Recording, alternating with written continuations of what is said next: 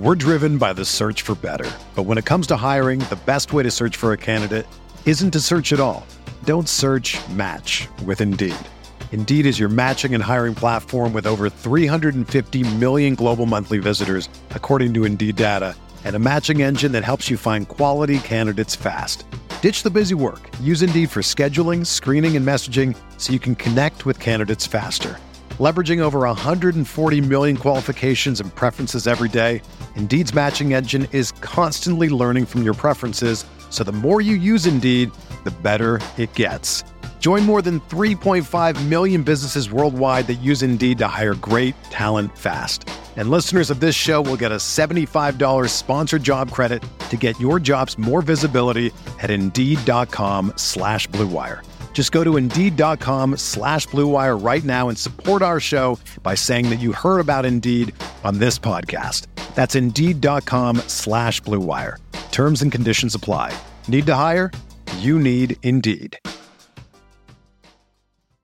Support for this podcast comes from U S. Bank. U S. Bank wants to know how you reward yourself because they have cards that make every day more rewarding. Are you a points hoarder, cashback guru, low intro A P R lover? With U S. Bank, it's up to you because they have the cards to fit your lifestyle. So earn more whether you're shopping at a gas station or a grocery store, even while planning a staycation. Learn more at usbank.com slash credit card. U S. Bank credit cards are issued by U S. Bank National Association N D. Some restrictions may apply. Member F D I C. They're going to kill the love of my life. Casey! If I don't go back to what I was doing. This Friday. Our line of work is quite brutal and quite ruthless. How far would you go for love? You steal truck, bring it to me, then you make your money. Is it dangerous? Of course it's dangerous! Nicholas Hoult, Felicity Jones, with Ben Kingsley and Anthony Hopkins. All this trouble, all this pain, for love. Collide, in theaters Friday. Rated P G thirteen, may be inappropriate for children under thirteen.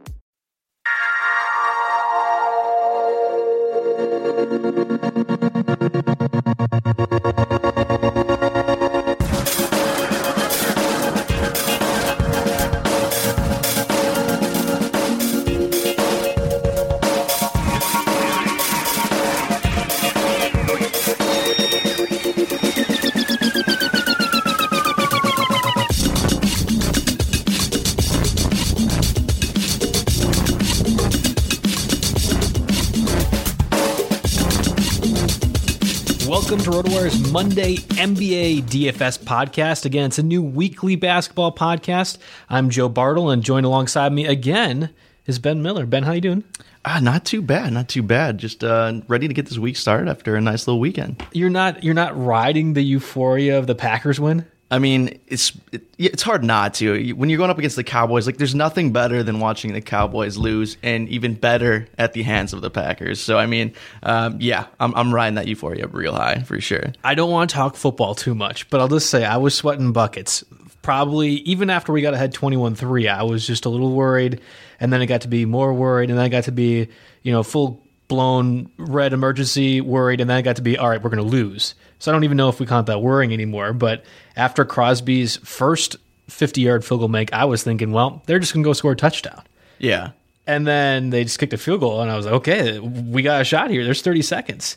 And then the Jared Cook, Aaron Rodgers play, well, it had me jumping out of my seat, but that happens often when I watch Packer games. I, I don't know. I, I don't know even have words to describe that whole moment, the yeah, whole sequence. I mean, first off, Mason Crosby, cold-blooded. I mean, he makes all. Like, he made, technically made three fifty-yarders right. with that timeout in there too. Um, but I was actually, yeah, I was actually in the in the office here for the first half, and it got to the point where there was multiple people saying this was going to be a blowout. It was over, and we should have expected that to come back. I mean, it's yeah. one of, it was one of the best games of the season. We expected it to be. We should have known they were coming back. Absolutely, that's.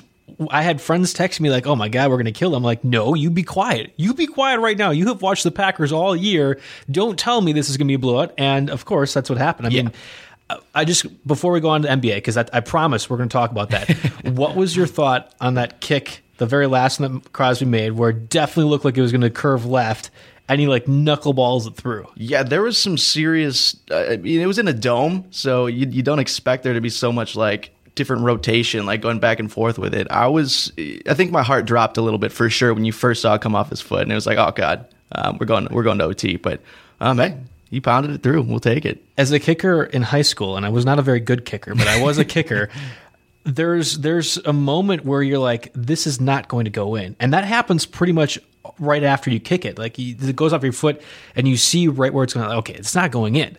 And that's what I got when I saw Crosby kick that second right, one. But this right. is not going in.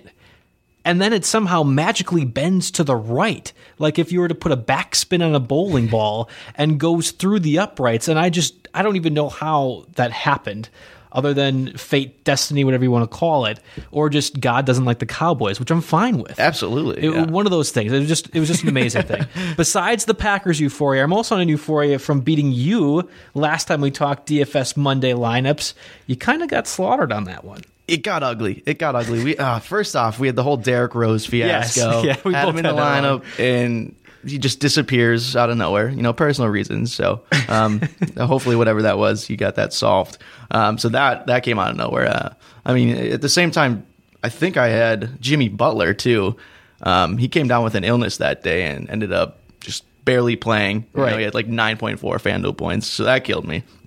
Um, looks like I made the right call with Anthony Davis over Westbrook. I think you took Westbrook. I took both of them, which oh, was right, the actual yeah. right call. Right. Having both of them was the actual true. right call Very because true. there just weren't any other high yeah. high rolling options that you could roll with. I don't know why I said rolling twice, but yeah, that you could use twice uh, that worked out. And it just so, yeah, by default, the Westbrook-Davis combo ended up kind of slaughtering your lineup. Yeah, especially when, you know, Uh, Rose and Butler went, right, went down. Especially basically. Butler, who was my other higher price right. guy. You know, right. when he fails, it's it's about over for you. I have a hard time taking much much uh, real happiness in that victory because Butler was out. So I'm going to try to redeem myself by kicking your butt this day, today, Mondays. That's lineup. not happening. It, it's not happening. All right, I, I we, got that fantastic lineup. We today. have the challenge down. We have the one dollar yep. bid on FanDuel in. We're going to both be playing against each other. We're super high rollers, so that one dollar is going to be a lot to yeah, us. I was worried about it, but for sure. Um, yeah. So, well, let's get on to it again. You can follow me, Joe Bartle, at J B Fantasy Sports, and obviously you can follow Ben at BenMan Doing Work. Still the best Twitter handle at RotoWire. I appreciate that. Yeah, there you go. All right, let's move on. Perfect lineup from last night's game, Sunday slate. We had Patrick Beverley, Mike Conley, Greek Freak, Lewis Williams, Doug McDermott, Trevor Ariza, and his Cantor, Tobias Harris, and DeMarcus Cousins. That was your perfect lineup from Sunday.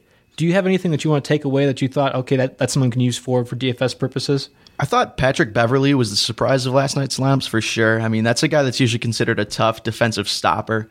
Um, isn't thought to be much of a player on the offensive side of things. Um, so when he goes off for sixteen points like he did last night, that wasn't uh, you know entirely expected. Um, he's always been a very solid rebounder despite being you know a guard at six foot one. Um, and he's he's going to be able to rack up some assists with you know the Rockets, who everyone has the green light to launch. I mean, I think they're leading the league right. in three point attempts and um, some other crazy you know stats like that. Um, so yeah, when Beverly's able to actually put up some points on the board, um, I think that's it's going to help him with his already you know rebounding and strong assist totals. I think my biggest takeaway was that McBuckets finally turned it on. I mean, we had talked about him last Monday, and that one that fell through. I mean, we, yeah. we both dropped the bucket, haha, on that one. Got him. And I, I, I mean, he finally had it. It's what the performance we were expecting for last Monday, and he had Sunday. So thirty-one points, which was a career high. He had six rebounds. That got him forty-one total FanDuel points at just around three thousand. That was almost ten, ten times the value. I think it ended up being eleven times the value. Obviously, you're not expecting McBuckets to be doing that every single night, but when we see Muradic out, when we see uh, other people struggling, this is what I was talking about, spacing the floor, they're going to have to find McBuckets some time on the court just to get that three-point shooting. And when he's on, he's on. I mean, that's what we saw Sunday, that forty-one FanDuel points out of a guy that's thirty-six hundred, thirty-seven hundred, whatever it was. That's amazing to me, and I, and I think that's the biggest takeaway, that we can use him uh, moving forward if we're trying to find a cheap play. And, you know, that's a great... Let's hope he does this well, and, and we have a lineup to build around with other high-expensive players. Right. Yeah, and it was the surprising thing with him, too. I mean, it seemed like he struggled with his production even when Jimmy Butler wasn't in the lineup, and then all of a sudden he's boosted once, you know, Butler's back. So uh, that was definitely surprising for me. Considering that he scored less than forty points combined in the last four games before this one, right. It's not like I'm saying you need to have uh, McBuckets in your lineup every single time he's playing. But for the price that he's at, I don't think he's a bad gamble at times. I think yeah. that's that forty-one points, that's probably as best you're going to see him do all season, or at least uh, until trade deadline and we see what the Bulls do with uh, their backcourt problems and whatnot. So I, I have a hard time suggesting you got to keep using him, but at least he's an option, and we know he can do it. I'm glad we saw it. That's really what I'm trying to get yeah, to. Yeah, I agree. All right, so for Tuesday's slate, it's going to be kind of interesting. I'm sorry, I said Tuesday. Monday's slate, it's going to be a little interesting. Nine games going on, but most of them are happening early afternoon. Uh, I mean, you can almost call it morning for some people, West Coast time. So for, for our focus, we're going to be on the four late games. So uh, Charlotte, Boston, that's seven thirty Eastern time. Cleveland, Golden State, eight o'clock Eastern time. Of course, Utah, Phoenix, nine o'clock Eastern time. And then Thunder, Clippers, also going to be a good game, ten thirty Eastern time. That's the four-game slate we're going to be looking at. Now, injuries to look out for. Really, there aren't too many that are going to impact the games we're putting our lineups for, but we have Tiago Splitter and Mike Muscala out for the Hawks already. We know they're playing at one o'clock against the Knicks. Maurice Harkless for Port, uh, Portland, and then Otto Porter. Uh, that's the two o'clock game, Portland Wizards. Yeah, they're both uh, to be determined. I think that they're going to end up playing, but it kind of remains to be seen. Uh, Evan Fournier, we just learned later today or uh, that he's going to be out for an extended time with his ankle issue. And then Gary Harrison and Luganari, uh, they're going to be game-time decisions for their games. Again, those are the early afternoon. The only injuries really to look out for now, and, and we didn't expect Rose to be gone when we had done our lineups last week. We didn't expect Butler to be uh, ill and, and play only a little bit. So obviously keep track of these injuries and keep track of the news that happens of the day. But right now we're expecting Avery Bradley, Tyler Zeller, Kelly Olynyk, James Youngs. They're all going to be game-time decisions, and I think that's the biggest place that you can find some potential value out of these lineups and injury people. I agree. Um, it- One guy I'm looking at, especially, I think the biggest guys we're looking at for that game is obviously Avery Bradley and Kelly Olynyk. Um, I think Bradley's the big situation there. Um, I think if you're looking for some some kind of value play, if Bradley doesn't take the floor, I think we're looking at Marcus Smart, who should, um, you know, uh, jump into the start, starting lineup in his place. You don't love the production. I know you you, you mentioned you you weren't too excited about him, right? Um, but I think. He had a three-game stretch where he had thirty-three FanDuel points, forty FanDuel points, and thirty-five. So I think there's some value there. I don't love that he's up at fifty-seven hundred. You'd like to see him, you know, a little lower there, but I think there's some value there for sure if Bradley doesn't play. Bradley went through full practice on Sunday. He's questionable for Monday's game. I have a feeling that probably gets bumped up to probable as we get a little closer to kickoff time, or whatever you want to call it, tip-off time in this case. Yeah. Um, I don't. I don't think that Bradley misses today's game. Um, but that being said, Smart ends up being a, a reasonable purchase if you want to at point guard. Now, there's so many options, and we'll get into it more at point guard, that I don't know if he's one of those guys you want to look at, um, or if it's a, a two-guard system, you might find a spot for him there. I, I don't know. I think that I would rather go a little higher on that and, and let Marcus Smart do his own thing on on somebody else's team. That's I'm just not going to gamble that way. Yeah, that's fair. All right, so a couple of questions that we uh, we kind of put together for this. For the four late games, we're looking at Russell Westbrook at uh, twelve thousand five hundred, Kevin Durant ten thousand, and LeBron James at nine thousand nine hundred as our highest-priced players. Ben, are you picking just one of those, or are you going to kind of do a whole pair, kind of group them all together? What's your lineup looking like with those big guys? I'm trying to pair up Russell and LeBron James for the for the late game slate we have here. Um, whenever James is below that ten thousand mark, I, I always look to pair him up with one of those top contracts. And I think there's enough value uh, value elsewhere that I can actually match him up with, you know, one of the most consistent D F S players um, in in Westbrook. I, I do see the appeal of trying to get a bit of a salary break, you know, and match up Durant and James instead. But Westbrook is still one of those fade at your own risk type of players, and I'm I'm not comfortable doing that here uh, on this Monday night game. I consider Westbrook a great player, and great players step up against some tough competition.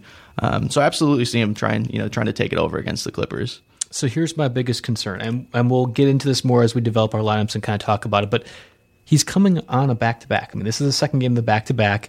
We know what Westbrook can do. That's not what I'm saying, but when there are so many other great point guards, not just, you know, mediocre six thousand kind of guys, but seven thousand, eight thousand, nine thousand point guards available, do you really want to spend high for a guy like Westbrook uh, when there's just a lot of different variety out there? I think you do have a you, you do have a valid point with the variety, and the, that there's there's actually a, a very decent amount of other options that are a bit cheaper. But it's still it's still Russell Westbrook, and I think that, you know, the Thunder are only a couple notches down from the Clippers on in the, in the Western Conference standings. So I think they're still playing for something here, and I think even though it's on the back to back, I have Westbrook going, you know, full on. I don't think they're going to limit him in any way. I don't think he's going to be tired. It's still, you know, first half of the season. I'm comfortable taking him, even, you know, on that back-to-back set. I got an interesting question. I just thought about this now. Would Westbrook at such a high price, again, twelve thousand five hundred dollars, which is by far the highest of anyone playing on, on Monday, would he end up being almost a contrarian play at this point with so many other options at point guard available? Uh, do you see Westbrook being a sort of contrarian play? I don't know. I, I don't know if I'd go that far. Uh, I don't know what his ownership rates are going to be. I, do, do you think he's going to be one of the higher rated, you know, higher owned players, maybe? I just think with so many other options out there that I could see Westbrook actually not being one of the highest owned point guards, which is almost a guarantee when you see him out there most nights. I mean, they could jack up his price to seventeen thousand at this point, DraftKings or FanDuel could, and you would see it. I think still plenty of people roster. Westbrook has just been that good. Yeah. But I wonder, with so many other options out there, especially this late game slate, which has at least four point guards, that I'm like, oh yeah, I could I could see my lineup having these guys. I wonder if he ends up being more of a contrarian play. I think that you'd have to build a smaller lineup around him, and that's where I find issue with it. Because I mean, we're going to discuss my lineup, and I'm I'm kind of building a star and scrub, but mixing and molding kind of together. I wonder if people end up trying to. to sway a Westbrook, LeBron, Westbrook, Durant play, and then finding the cheap options elsewhere and and knowing that you're going to have the best point guard out there and make everything else work. Yeah, and I think there's going to be a lot of people, I think you might be right here, I, with his, you know, his ownership being down a little bit. Um, I, I think a lot of people are going to stray into that Golden State-Cleveland game. Yeah. I think that's probably one of the highest over-unders on the night. There's going to be a ton of production there. Um, so yeah, I think you, I mean, you, you definitely have a point there that um, I think, there's going to be some value in, in different games, and I, I feel like people are going to be comfortable, you know, fading Westbrook in, instead of using him. With only one eligible center in your lineup, at least for FanDuel, are you looking to pay up for a guy like DeAndre Jordan, who's at seventy-nine thousand, or I'm sorry, seventy-nine hundred? That's a lot for DeAndre. Uh, Rudy, Rudy Gobert, seventy-eight hundred, or are you trying to drop down a few tiers and look for some better value at that position? Yeah, because I'm paying up for Westbrook and James, I'm going to try and save a little money at the center position, um, which makes me look towards a guy like Tristan Thompson, sitting at five thousand. Um, hasn't really been spectacular of late. It's been largely restric- restricted to FanDuel points in the, the low twenties, which isn't, you know, what exactly what you're looking for. Um, and he's he's a bit limited as a scorer, but, but I think he's got the upper hand in a matchup with, you know, Zaza Pachulia of the Warriors, and there could be some double-double potential there. Um, so I, I do like him at that cheaper price, and I, I need that salary, or I need that salary break with, you know, Westbrook and um, Westbrook up, up in there in the top salary, so uh, I'm definitely going to try and go cheaper with with a guy like Thompson. It's the Warriors versus the Cavaliers. We have a rematch of the World Championship, the finals here, where they were down three one, they came back, and I'm not going to do any more memes on you here, but the, we know the importance of this game. I know for a fact LeBron, Kyrie, even Kevin Love, they're going to they're going to have their shots. How many points are really going to be available for Tristan Thompson? That's my concern. I don't I don't think there'll be a lot. And I think the Warriors know that you're not going to really get to the lane all that effectively against the Cavaliers, so we're going to settle for outside shots. So are the Warriors going to make those outside shots? Are the Warriors going to drain everything like they have been in those first three games, that finals, or are they going to start missing more? Obviously with, uh, I don't want to say balls gate, but I mean getting getting kicked in the balls and whatnot with Draymond Green really affected the series. I think both teams are going to come out with something to prove, and I'm expecting a lot of made shots, and I just don't know how many rebound opportunities Tristan Thompson's going to have, and that's what helps his floor, at least, where we're talking about the twenty, twenty-five fan, FanDuel points. It's all basic because of the rebounds. Yeah, I, I, I just see the, the Warriors just chucking. I mean, they're that's what they're known for, and I mean, you may see them making everything, but I, I'm not buying that, especially when you're going up against the Cavs. They're going to be contesting all these shots. It's going to be it's going to be a dogfight. So I, I don't see them just coming out here and, you know, draining everything. I, I and I just like Thompson's matchup with Pachulia. So I think um, there's definitely some double digit rebounds available. I do I, I think you have a valid point with the points. Um, you, you do expect to love Irving and LeBron to take the majority of that that scoring role there, but um, I think there's enough a decent enough floor that I'm comfortable trying to, you know, hit his upside as well. Don't sleep on Pachulia. The people love Pachulia. He's going to be an all-star. Yeah, the people love him. There's a reason they love him. It's because he's, well, he's cheap, really. That's kind of why it is. But but he's also yeah. a solid enough center that he can get the job done. And I don't think that matchup necessarily says, oh, I need to have Tristan Thompson. I I think more it says, wow, why is Zaza an all-star candidate? But that's besides the point, really. Right. I don't normally like to, to pay up for center, um, but with such obvious players uh, at the point guard and small forward position, I think should be played.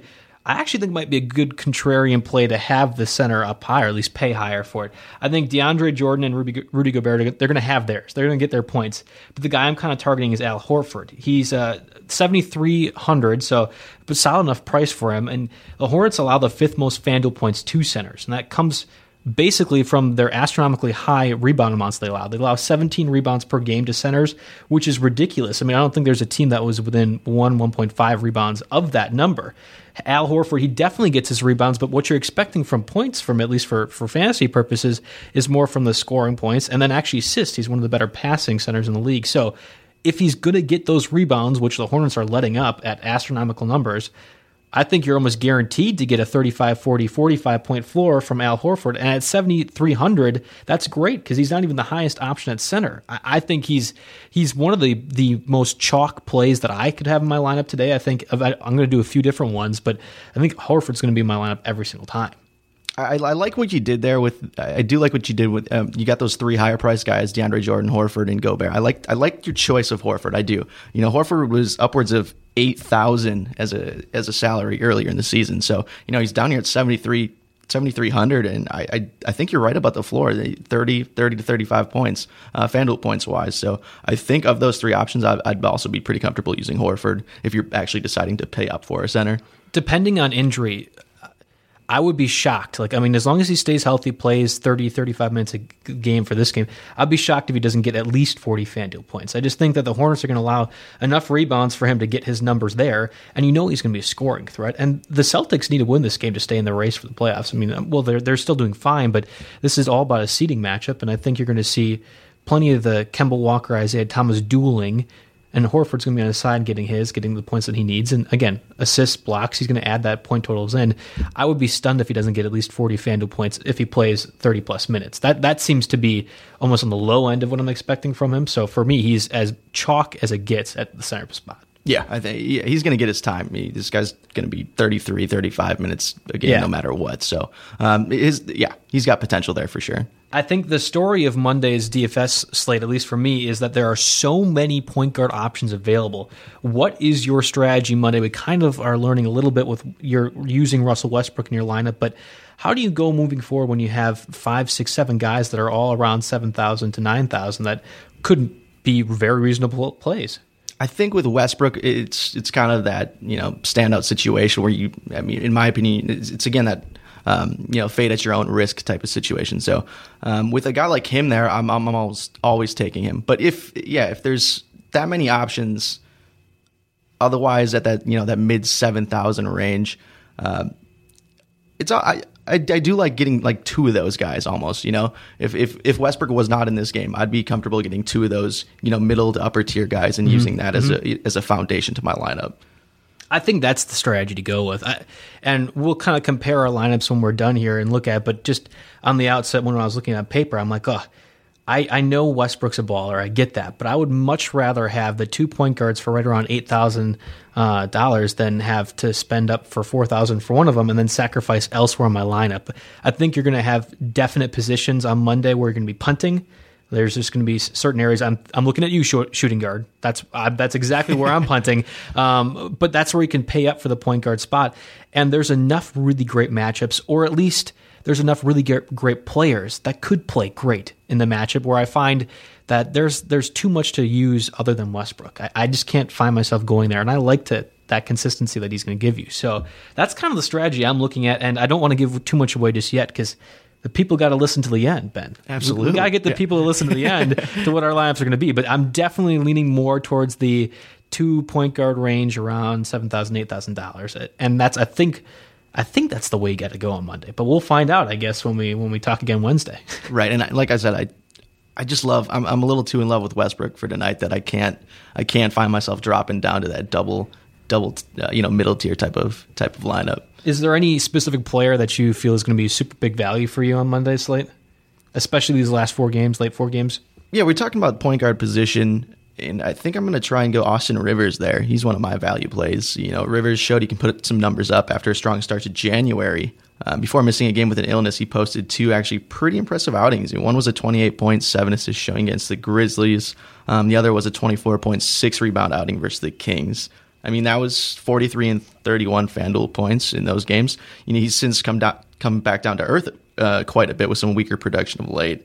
Um, but that's actually brought his price down to forty-four hundred, which is very decent value for a guy like Rivers.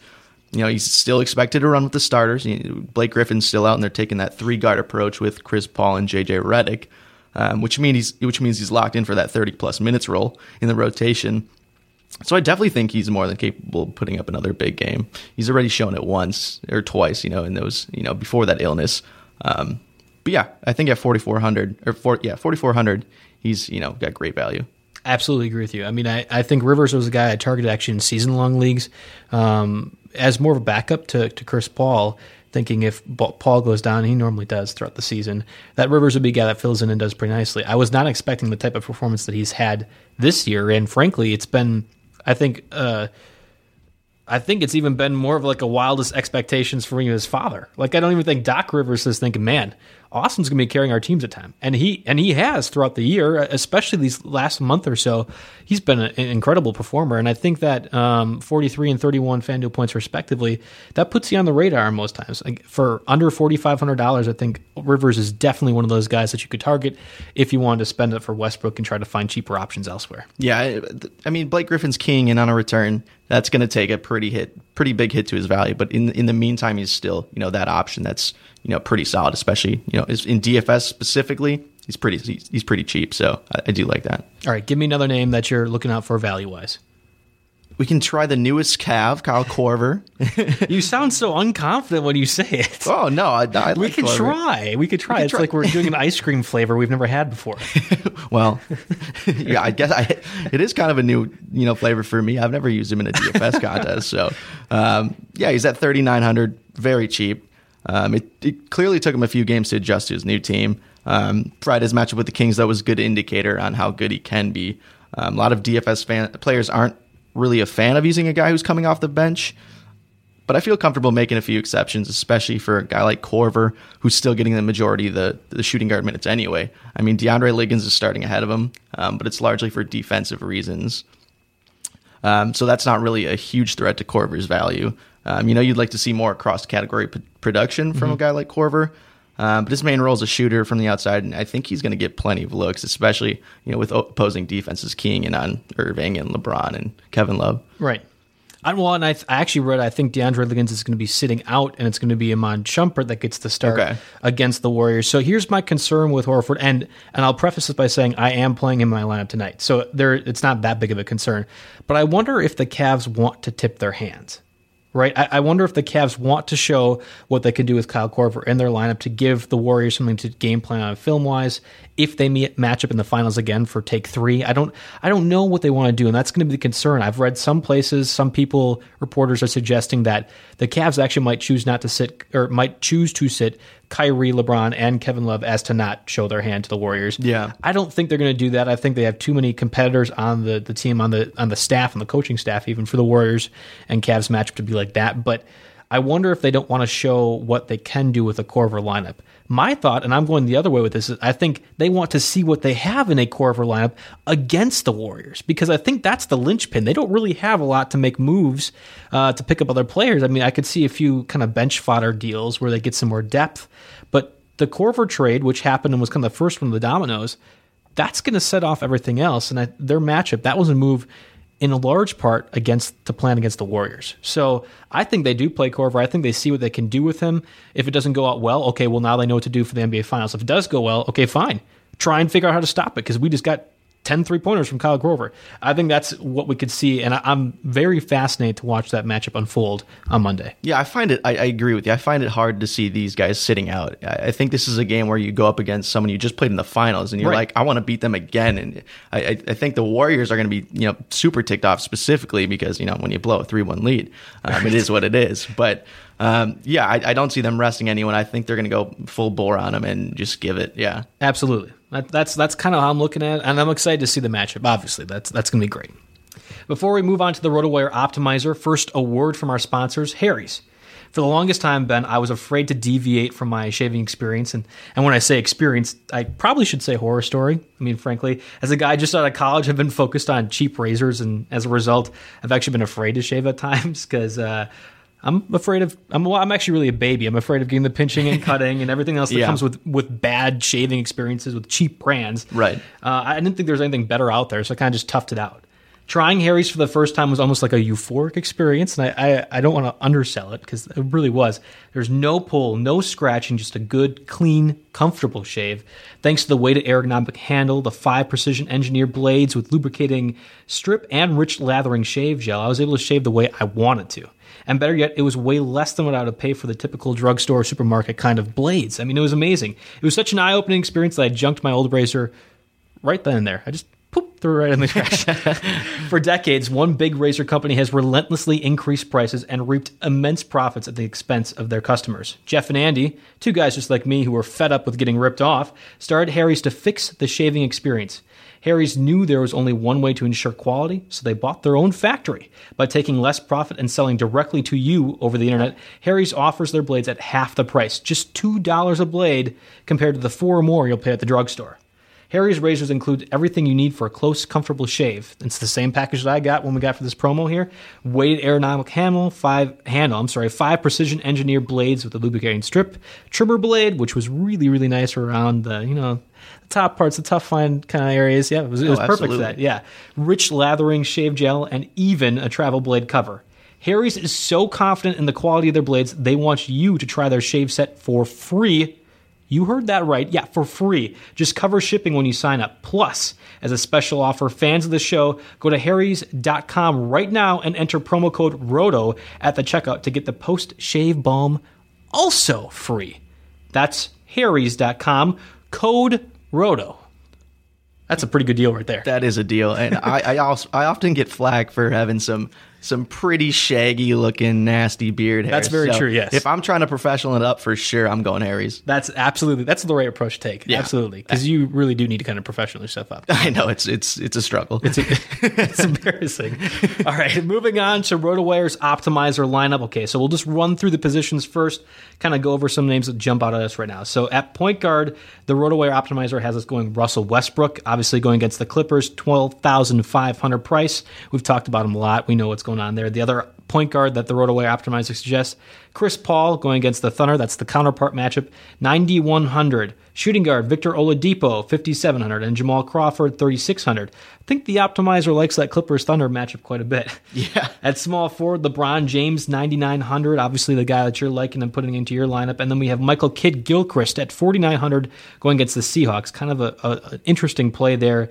At power forward, Derek Favors, forty-seven hundred against the Suns, and Maurice Spates going against the Thunder, forty-one hundred. And then center rounding out your boy, Tristan Thompson, five thousand. So is there any of those guys that you're like, okay, what are you gaining from the optimizer right now that you're looking at here? I know he's just a value play, but not a huge fan of Maurice Spates, getting some added minutes with Blake Griffin out, but I think his potential is extremely limited, and he struggled to get to that fifteen FanDuel point um, over the last few games, so I'm definitely straying away there. Otherwise, I, I like the strategy of going with Russ and LeBron. Um, Michael Kidd-Gilchrist is pretty intriguing. Uh, he's coming off one of his better showings of the season. He's a player to keep an eye on. I, I like his um, cross-category potential specifically. This is a guy that gets, you know, points, rebounds, assists, steals, blocks. Like, he can do it all. So I do think that's an intriguing play at, um, what's he sitting, thirty-nine hundred? Uh, Michael Kidd, forty-nine hundred, I should yes, say. Yes, yes, yeah.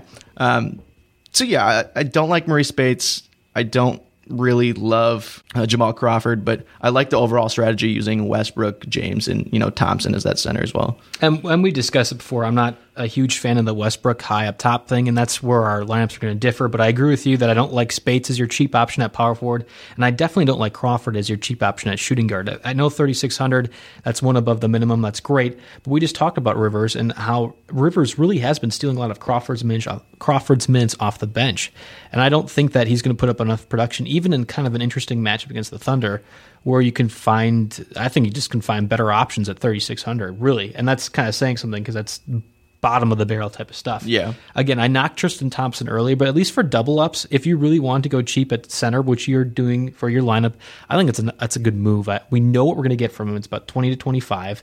There is the chance the Warriors do miss every shot taken, and he just gobbles up like a vacuum. That's the hope, yeah. Yeah, so I can I can see that twenty to twenty-five definitely for double ups. I think there's more potential in an Al Horford center led lineup, but I understand what you're thinking with that Tristan Thompson one, and that, obviously the optimizer agrees with you in that sense. All right, so can you give me uh, your lineup, at least starting out with the point guards, and we'll kind of go back and forth just like we have in previous weeks? Okay. Yeah, we already pretty much talked about these two guys for me, Russell Westbrook, Austin Rivers. Um, I'm paying up for Westbrook, so I'm I'm, com- I'm comfortable taking a pretty big hit on the right. the salary at going Rivers at forty-four hundred. Uh, what do you got going? Yeah, we had, we had discussed your options pretty thoroughly. My point guard option, Kyrie Irving, that's the first one, eight thousand dollars. Um, obviously going against the Warriors, I really think he's going to step up. I mean, even more so than LeBron, I think Kyrie's going to be the guy that you're going to be able to own and know that he's playing up for this this big game and this big matchup. So long as he is in there, obviously I said that reports, there were some coming out that they might opt to start, not start any of those big three. As long as I re- uh, Irving's in there, I really believe he's going to do well. And then my other point guard option is going to be Kemba Walker at seventy-nine hundred going against the Celtics. I don't think Isaiah Thomas is that good defensively, and I, I honestly just believe that Kemba Walker is going to have one of those step-up, show-up kind of performances just like Irving. And to me, I want both of those guys in there, and I think that they're going to probably put similar points up to what Westbrook is for four thousand less points. Yeah, now Walker, he, he shot just seven of twenty-three from the floor and two of nine from three-point range in the Hornets last game. Do you worry about any slump or confidence issues at all? Yeah, so Kemba, we know historically hasn't been that great of a three-point shooter, uh, and just recently this year he's really done a lot better. He's been able to carry the Hornets, and I think that's the large reason why they've been so successful this year, or at least kind of middle of the pack in the Eastern Conference. I know he struggled against the seventy-sixers. That was his last game. That's a little bit scary, um, but if anything, I think he's one of those players now that will rebound from that more than ever. I don't, I don't think he'll let a prolonged slump continue to happen. Just maybe that's part of the almost veteran nature that he has now. I know he's still in his twenties, but he's been around for a little while, and the fact that he's carrying the team, carrying the Hornets on his back, it feels like I don't think he can afford to have one of those slumps. So at least for my D F S lineup, I'm not having that. He's he's shot over forty percent from the, behind the arc this season, which is four percent better than what he's done before in like his previous years. So I, I just don't think even the statistics tell you that he's going to have another bad performance like he did last yeah. game. And he's he's a guy that's going to get his shots no matter what. I mean, you he's shot well enough where you, you know they're going to fall in most right. games. So I think the fact that he's going to get those shots no matter what is pretty encouraging. Well, and you know Walker wants to be an all-star player. And for that to happen, he has to knock out Isaiah Thomas. That's almost what's going to have to happen. So if you want to be in the all-star game, you got to put up or shut up against your competition. This is the matchup for him to kind of show that off. And I think Isaiah Thomas is going to do just fine, too. I also think he's going to make the all-star game. But I think Thomas is going to do fine. I just think Walker is going to actually play better than him. Okay. Yeah, no, I agree. Who do you have at shooting guard? For shooting guard, we already mentioned Kyle Korver yep. at that thirty-nine hundred price. Uh, but I'm also, again, rolling with Victor Oladipo. Man, you, you did that last time, and that did not work out for you in the lineup that I slaughtered you in. Yeah, I'm back on the Oladipo train. It's more out of a lack of alternative options, honestly. You know, we talked about how shooting guard was kind of a crapshoot a bit today. Right. Um, and there was there was a pretty big gap above and below him in terms of, you know, who was, you know, close to him in salary. He's he's the best of the rest at his price. Salary's down to fifty-seven hundred after being upwards of six thousand earlier in the season. Um, coming off one of his better showing, better showings of recent games, he posted twenty-three points against the Kings. You know, most of his value lies in scoring, which isn't always the most ideal situation. And and I know I overhyped this a little bit, but defenses are going to be pushing towards Westbrook. I, I yeah, I'm still fine with using Oladipo despite being at that fifty-seven hundred, you know, price. When there are no clear options, go really, really cheap. That is a really bad saying, but that's the one I'm living by right now, at least for D F S purposes. And shooting guard is definitely just, it's a wasteland at this point. So I'm I, that's where I'm punting at. I'm looking at J J Redick at forty-seven hundred. You were talking about the three-guard lineup. I think that'll be successful enough against the Thunder. I don't think Redick's going to get more than twenty to twenty-five points, a la kind of Tristan Thompson. But if Redick is knocking down those three-point shots, and he normally does, you're going to have a guy that could get thirty to thirty-five, depending on who if, who they're covering and if Chris Paul can find the open spot for the, the player. I, I really think that Redick has the low floor, high potential guy that you're absolutely looking for Uh, and he's a thousand less than Oladipo, who I honestly think he's probably going to outscore tonight. That's that's just me looking at it. And obviously my other shooting guard will be Kyle Korver. If we're going for just random players that we're trying to fill into our lineup who could go off, we know what Korver can do. We know his skill set, um, and it's not to save people from terrorist attacks and stuff. Like, that's a horrible joke, but I tried to make, I tried to make one at least. That was brutal. That's fine. Anyway, I think Kyle Korver at thirty-nine hundred will be just fine for what we're asking for. Obviously, five times the value is what you're looking for, so twenty FanDuel points, I think that's easy enough to achieve, especially if we are anticipating that the Cavs will go all out in this game, and I think they will. So yeah. twenty to twenty-five FanDuel points, easy enough for me to expect from the shooting guard spot, and I think both J J Redick and Kyle Korver have the potential. Yeah. All right, Ben, who do we got at small forward tonight? So I'm going with LeBron James against the Warriors, and Gordon Hayward. The Jazz have a pretty solid matchup with the Suns, so I, I like that. Um, I think the Suns are one of the top six worst teams in, in regards to guarding forwards. They're the so. top six worst team in everything defensively. Right. It, it, there's blowout potential, but the Jazz aren't. I don't. I don't think the Jazz score, you know, at, at such a high prolific rate right. that you think it's going to be, um, you know, that type of blowout. So I'm comfortable using Hayward there, and he's he's one of their best players, if not the best player. So um, at that seventy-five hundred price, good middle of the pack option that's pretty consistent with his value. I like I like the Gordon Hayward play, but I'll spot you one better. Because I was able to uh, underpay, or at least not pay up for Russell Westbrook, I was able to get Kevin Durant at ten thousand and LeBron James at nine thousand nine hundred into my lineup. And that right there, to me, is way better than having Westbrook and one. I can now have two elite point guards. I can have two elite small forwards and a solid enough center, all because I didn't want to pay the twenty-five or the two thousand, yeah, twenty-five hundred for Westbrook uh, in comparison to those spots. So that's where I'm looking at. I think Durant's going to do just well or just fine tonight. I mean, I, he's going to get his, obviously, and I think LeBron's going to show up to this game again, so long as the Cavs try and are going to compete in this one. Uh, to me, this is an easy guaranteed fifty-plus points from both of them, um, and and frankly, it's about as chalk as Al Horford in my mind. Yeah, I, I still think the better pairing, that trio, you know, you had your trio of Irving, Um, Durant. I don't have a trio. I have a foursome of Irving, Walker, Durant, and James, and then a little five one mixed in with Horford. That is way better than whatever two option you have. For, okay, let's be honest here. Westbrook, Hayward, James, and who, who else I got here real quick? Oh, yeah, Westbrook. Okay, come on. You got to be kidding me. I was trying to intimidate you, and it didn't seem like it worked. Okay. Uh, no, I I really think that the Hayward, James, and, and Westbrook combo is going to be better than um, you know your your top three um, of Durant, Irving, and LeBron. LeBron, yeah. I, I think the better pairing is obviously that we've talked about them talked about them enough already. Um, but Westbrook is is clearly nine times out of ten you're taking him over a guy like Durant. Right. He's he's up there. I think Hayward and Irving are pretty similar in their production. Looks like. Uh, Hayward's averaging twenty-two, three, and five. Irving Irving's averaging twenty-three, five, and three, which is just about pretty much the same right. almost. Um, so that's almost a wash. And I, I think with Westbrook, with how good he really is, I think his, I guess, advantage over Durant still pushes me towards that pairing rather than, you know. We'll find out in our in our one dollar battle to determine who is the best D F S expert in all the lands at RotoWire. But for now, I, I continue to believe that my lineup is the best. And even just looking at my power forward spots, we differ a little bit. I'm going to go cheap at power forward here with Derek Favors at forty-seven hundred against the Suns. Again, I had suggested half jokingly that the Suns are top or below everything in defense. And again, they're not very good at power forward. I think they allow the fourth or fifth most FanDuel points to power forwards.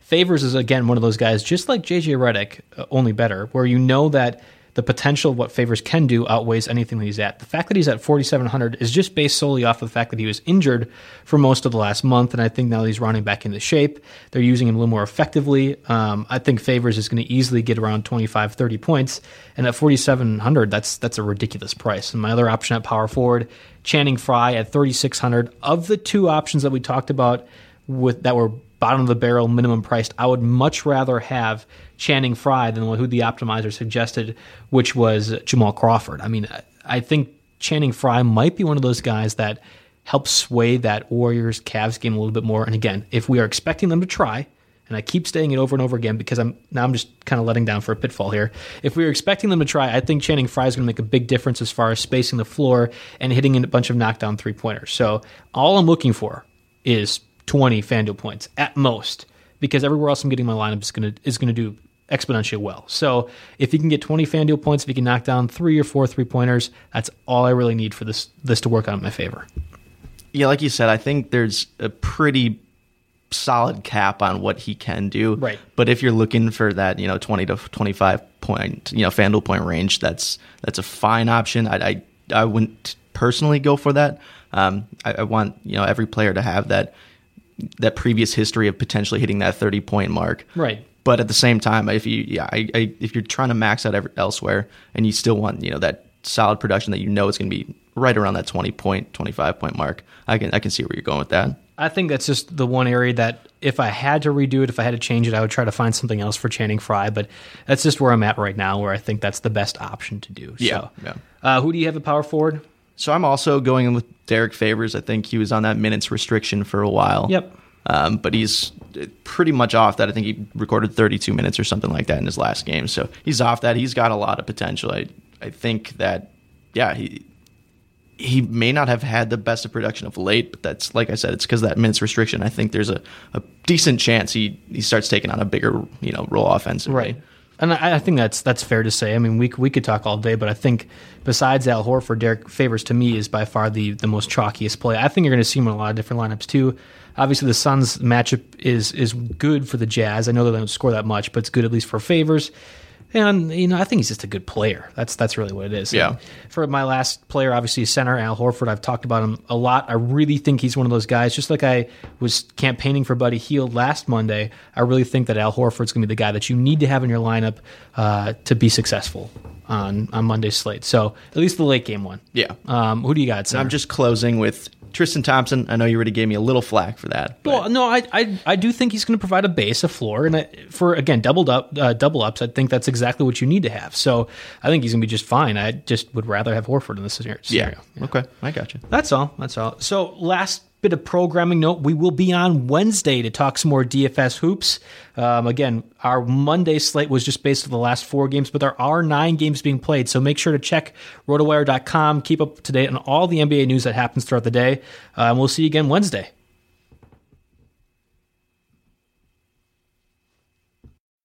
They're gonna kill the love of my life Casey! If I don't go back to what I was doing. This Friday, our line of work is quite brutal and quite ruthless. How far would you go for love? You steal truck, bring it to me, then you make your money. Is it dangerous? Of course it's dangerous! Nicholas Hoult, Felicity Jones, with Ben Kingsley and Anthony Hopkins. All this trouble, all this pain, for love. Collide, in theaters Friday. Rated P G thirteen, may be inappropriate for children under thirteen.